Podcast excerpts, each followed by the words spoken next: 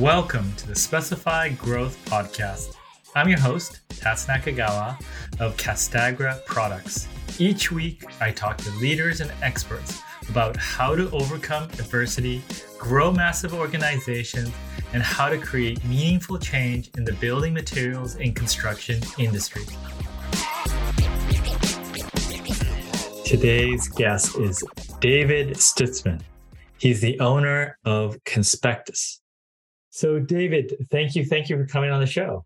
My pleasure, Tats. I'm glad to be here. I'm glad we got introduced. So it's wonderful. Absolutely. The power of these networks, even on Zoom, right? Yes, absolutely. So Dave, you've been doing this for a long time. I can feel the passion. Was this always the plan for you? Oh, absolutely not. I got into the industry maybe by fate. I had a high school teacher that said, you should be an architect. Like, okay, hadn't thought about that, but I give that a whirl. And applied to architecture school, got in, and the rest, I don't know if you say it's history, but not exactly. So I never really was a designer, like most architects seem to want to aspire to, but I got hooked on the technical side, on production and on specifications. And the very first project I did out of school, I thought I was done with the entire project. Project manager looks at me and says, now it's time to write the spec. I literally looked at him and said, what's a spec? We never talked about this in school. I have no idea what you're talking about. And that launched the career. That was 1975, 76. It was a long time ago. Yeah. I mean, what do you think your teacher saw in you that said architect? Like, did he have a background, or he or she have a background in architecture, or what sort of prompted that, you think? Teacher was actually in a call it a drafting class. It was one of those things where, I don't know, he would give assignments and I would finish them well before everybody else. It was I think I just had the ability to pick up on the 3D aspect, be able to see things in 3D that we're drawing in 2D, or be able to translate between the two. And it worked out well. Yeah, for sure. When you were sort of starting up, you said, what's a spec? What was your early experiences? Like, was it easy to get up on the curve? Because there's a lot of information involved in creating a spec. Definitely not easy. I didn't know I didn't know most stuff. We're looking at the spec, and it's, you see reference standards, you see references to materials, to products. I spent a lot of time looking this stuff up because I didn't know, so what does all of this stuff mean? And, we're working from, at that time, the first one, working from the U.S. Army Corps of Engineers master specification. So going back all those years, it was first draft was I physically take a red pencil and mark out what doesn't belong. That's what we had to submit. No computers at that point.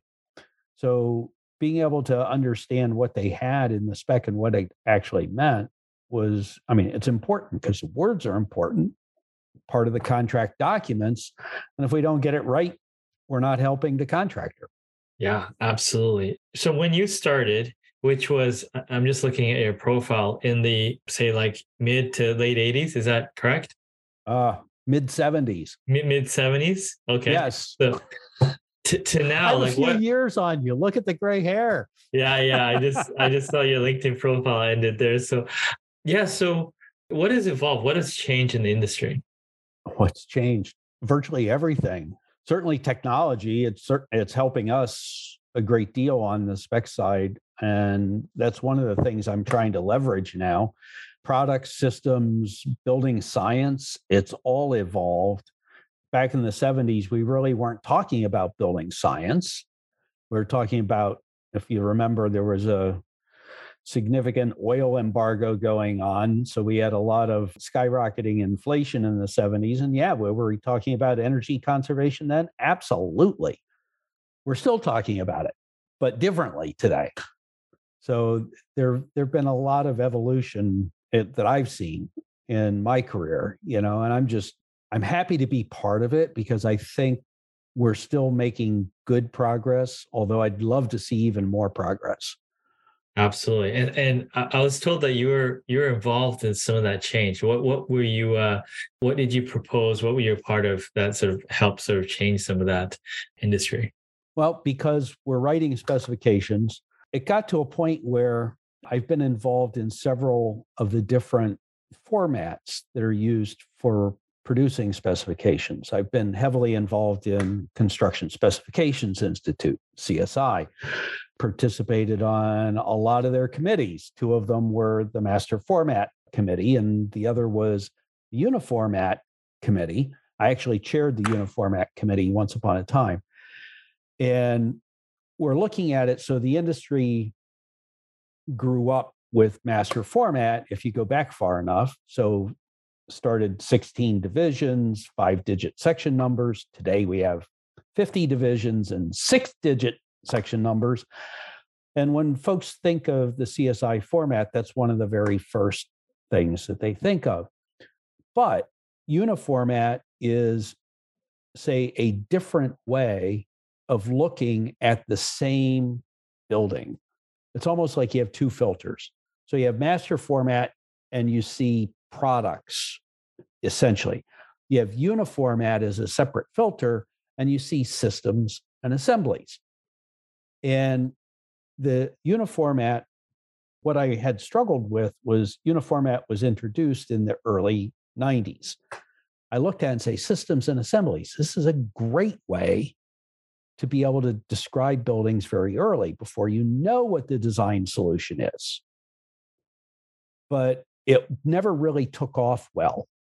CSI has a version, ASTM has a version, GSA has a version, and it was originally developed by estimators for GSA as a way to be able to estimate projects early before you knew what the design solution was.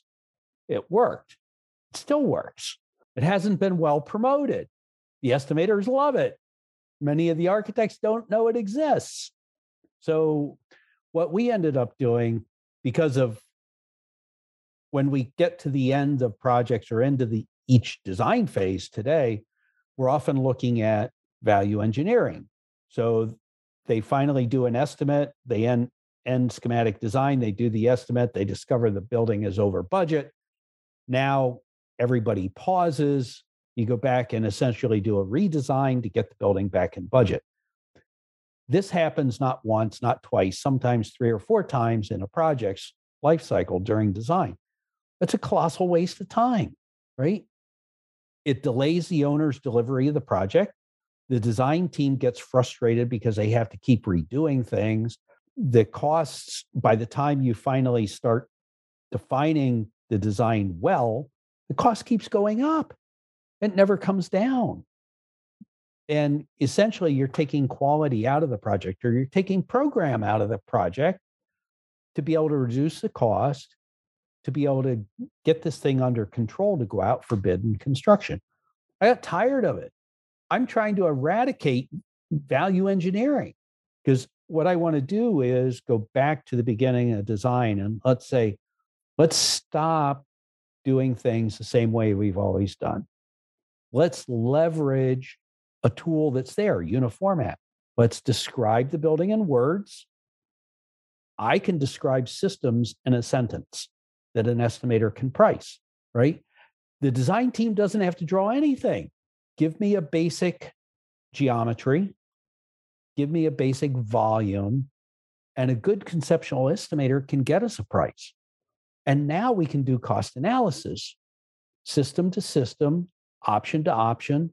So we might want to look at 2 different exterior wall assemblies. Great. I can describe both of them. It takes me half an hour to write these things. The estimator can price both. Look at the performance, look at the durability, look at the cost. The ultimate solution may not be the least expensive. But now the design team can choose before they even design. And now we have a description, say, okay, here's the description. Go draw this. Do it once. Yeah, this makes a lot of sense. So is habit the only resistance, or I mean, is there some stakeholder in the process that doesn't want this change to occur? I don't know that anyone is totally resistant to this kind of an idea. I think it's just new. You know, and yet the tools are not new. The idea is really not new. It's a matter of how are you applying the tools to the same processes that we've been using for years? Mm. And can you rethink about the process in a different light? Yeah. That's where we're trying to push the industry. Yeah. So what sort of things are you doing to sort of promote this? Well, we took it on ourselves at Conspectus that we actually developed a specification writing cloud-based tool, calling it Conspectus Cloud. Yes, not terribly ingenious in the name, but Conspectus Cloud, where we took Uniformat, we took Master Format, and we put them together. So now we can write descriptions based in a Uniformat assembly, and we can connect the Uniformat description directly to Master Format. So we eliminate some of these informational gaps that always occur when you move from one design phase to the next. So we're carrying the information over, becomes a roadmap for completing the Master Format specs. But the real revelation may be, do we even need Master Format-based specs? Mm. We're working on a project today where we've been contracted directly by the design builder. The design builder told the design team, the architect in particular, you're not writing the spec, Conspectus is, and they're contracted directly to us. Yeah. So you're saying that master specs are not even necessary. May not be. May not. So you put a question mark there. So let's say, you know, play the other side for a second. If someone were to resist that or oppose that, what sort of arguments would they try to put together to say they do need a master spec? The only one that they probably would, we've always done it this way, right? Mm. Yeah, I hate that one. Resistance to change, because they have their own master documents that they want to use. And the master documents are built on tradition. It's master format-based construction documents. And since that's what they have, why not use those? Because now I don't have to think about doing something differently. That's part of the challenge, because I mentioned we're working with the design builder. When the design builder controls the design team, is it really necessary to deliver the same kinds of documents that you would use, whether if it were a construction manager at risk, or if it was a design bid build delivery method? I think the answer is no. Because you're part of the construction team, you shouldn't need to impose the same kinds of restrictions on yourself, in essence, that you might on a contractor that's in a design bid build delivery method. Yeah. So you've also, you know, you've been involved in specifications.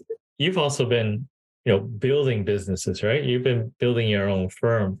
How does that work? Because that's a different skill set, right? You're doing the specification work, you're building a business. Did that side, you know, come naturally? Because you could have always stayed working for someone else. Like, why did you decide to go off on your own? And that's an easy answer too. It was early 90s, 1992, and I was working for a large engineering company, had a small architectural component. And a group of us were shipped off to a client's location to develop a new pharmaceutical campus. So we were doing some of the very early design programming. When we got there, again, it was 92, we're looking at each other and saying, will we have a job when we get back? Because that wasn't a pleasant time in this industry. Yeah. Will we even get a chance to go back?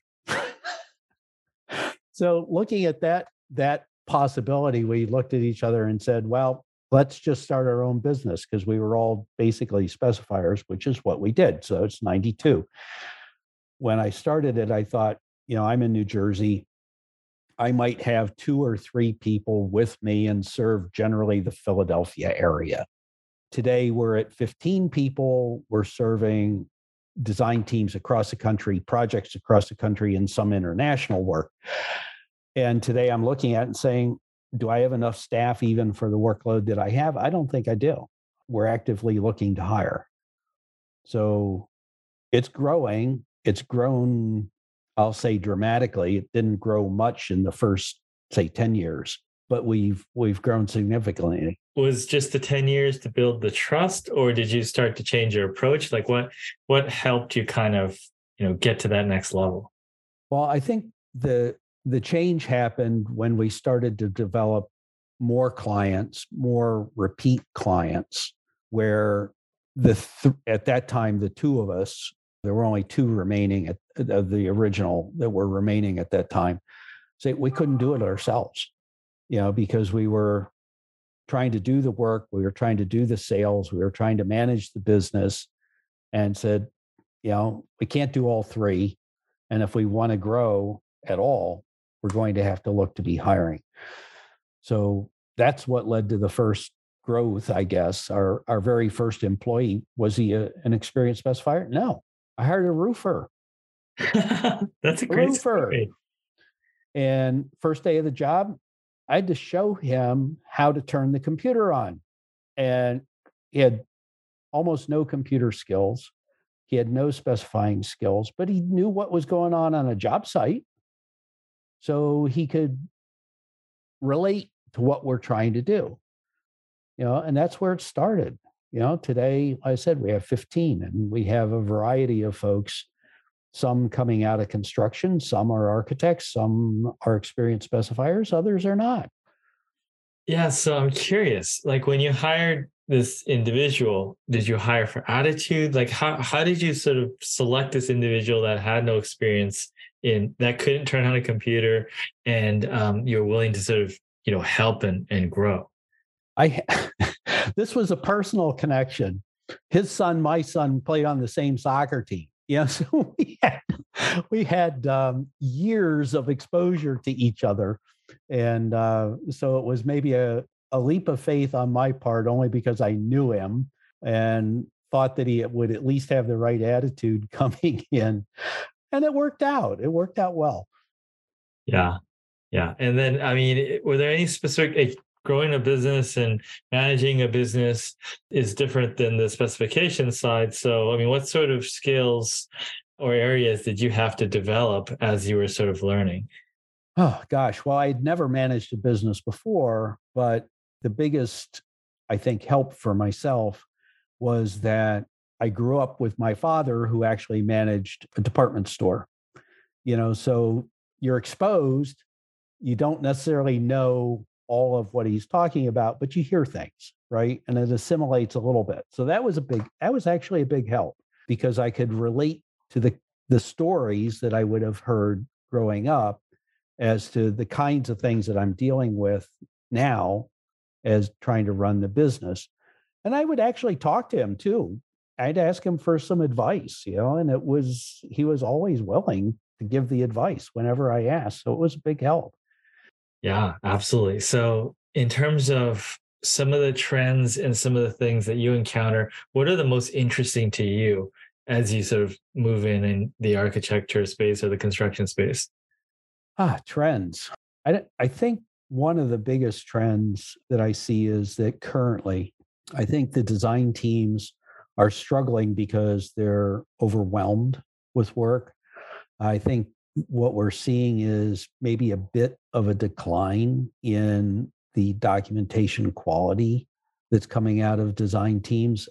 And at that point, I tip my hat to the contractors and say, you're doing a great job, because you're taking things that might be less than complete. You're being able to turn them into reality and still meet the design intent along the way. So what I'm hoping that we can do is with the trend that's happening currently, is that we can reverse that.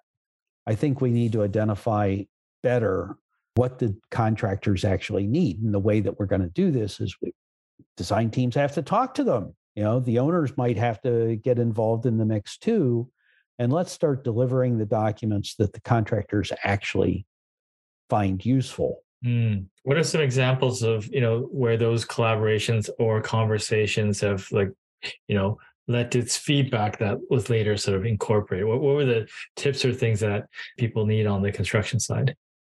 Well, I think what we're seeing in it, and it's part of it, is going through Conspectus Cloud. We're inviting contractors to participate early. Why wait until you're handed the documents, say, okay, go bid it and build it? No, let's get involved in the process. Let's contribute to the specification discussion. Maybe they know something about market conditions that the architects and the owners don't. Maybe they know what materials might not be available so that they can actually inform us, let us make changes before we go out to bid, before it turns into a request for information, or before it turns into a change order. Yeah. Hey, you mentioned market conditions. What was that related to? Just completions? general availability of materials. Today, you hear in the news all the supply chain issues. Just had a call about one yesterday. It's a minor little thing. It's this little metal clip that actually makes a UL design for a fire-rated floor ceiling assembly and acoustics for that assembly work. It's not available. So now what? The construction's underway. They're trying to buy it and they can't get it. The electrical rough-in, all of the rough-in is done, and it allowed for the thickness of that clip in the ceiling. So now all the rough-in fixtures are too low. We can't fasten directly to the framing. So now it's a bit of a mess. And this is a fire-rated assembly. So now there has to be an engineering judgment because now it's not matching the assembly anymore. What do you do? Mm. Right? So the engineering firm will come in and see if there's any alternative or some safe, yeah, exactly. Workaround. All for this little metal clip. But I guess what you were saying is if there was some visibility into, conditions that may have affected that, then maybe moving away from that type of system, was possible. Yeah, we could have picked a different floor ceiling assembly, right? Had we known. Didn't know. Came out later. You must encounter tons of information, right? There's new products, new materials coming out all the time. How do you think about all that? Where do you get your information? How do you judge if something is, worth trying? We spend a lot of time talking to manufacturer representatives. We try to build those relationships so that when we have questions that we can pick up the phone and call and talk to them.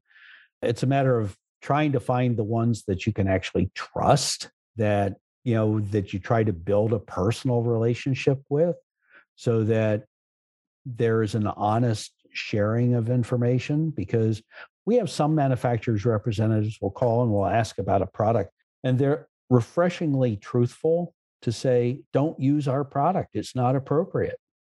Oh, and by the way, here's the product from another manufacturer that you should probably consider. Yeah, that's solid. Oh, it absolutely is. And because we can't know everything, and hopefully we know the right people to call to get the help. Yeah.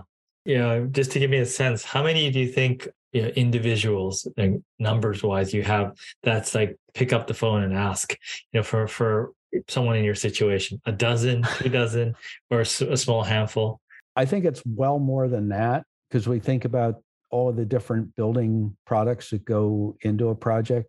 They're not all at that level, but I would guess that we probably have in the range of 50. 50 okay. Personally, that I wouldn't think twice about calling to get help. Yeah. Yeah, that's a good number for sure. And I guess, with any firm, to being a resource to their client, have these similar things where they have these trusted networks of, let's say, 50, around 50, slightly less, slightly more, that they can call. Yeah. And the network is, far larger than that, but those are the ones I would probably always start with. Yeah. Yeah, for sure. Okay. That's very good. For you, when you're not working in your business or trying to move the industry forward, what sort of other things are you interested in? I spend a lot of time working. So, but the other thing's gardening. We actually, this year we had our own Conspectus garden right out my window here. So we managed that for the summer. I do like boating, well, actually fishing, boating, pretending to fish, because I rarely catch anything. Pretending to fish. I catch things like rocks.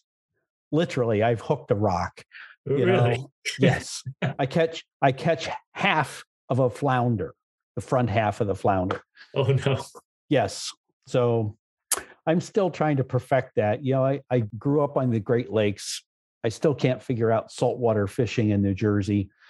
Maybe eventually by the time I retire, I'll have it figured out and I'll do far better. Very nice. Is there anything that I didn't ask you that you wanted to share? I don't know. I thought we did well in covering a good deal, but I think that the only thing maybe as a parting kind of a comment, I'd like the industry to just think about how we can do better, how we can share information better, how we can turn processes into transparent processes where everyone can participate. Because I think right now we have these silos that happen all the time. And when the information can't be easily shared, we end up with these disconnects that happen that cause project delays, they cause change orders, they cause overruns in the project. So I think we need to find a better way, to make this transparent. And I think it can be done. I just think we have to stop and rethink about the processes we're using.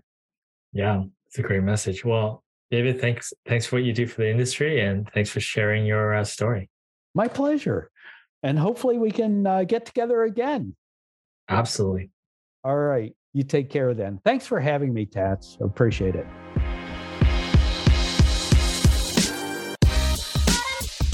Thank you for listening to the Specify Growth Podcast today. Make sure you check out youtube.com/Tats Talks for video of today's podcast. Hit the subscribe button for upcoming episodes.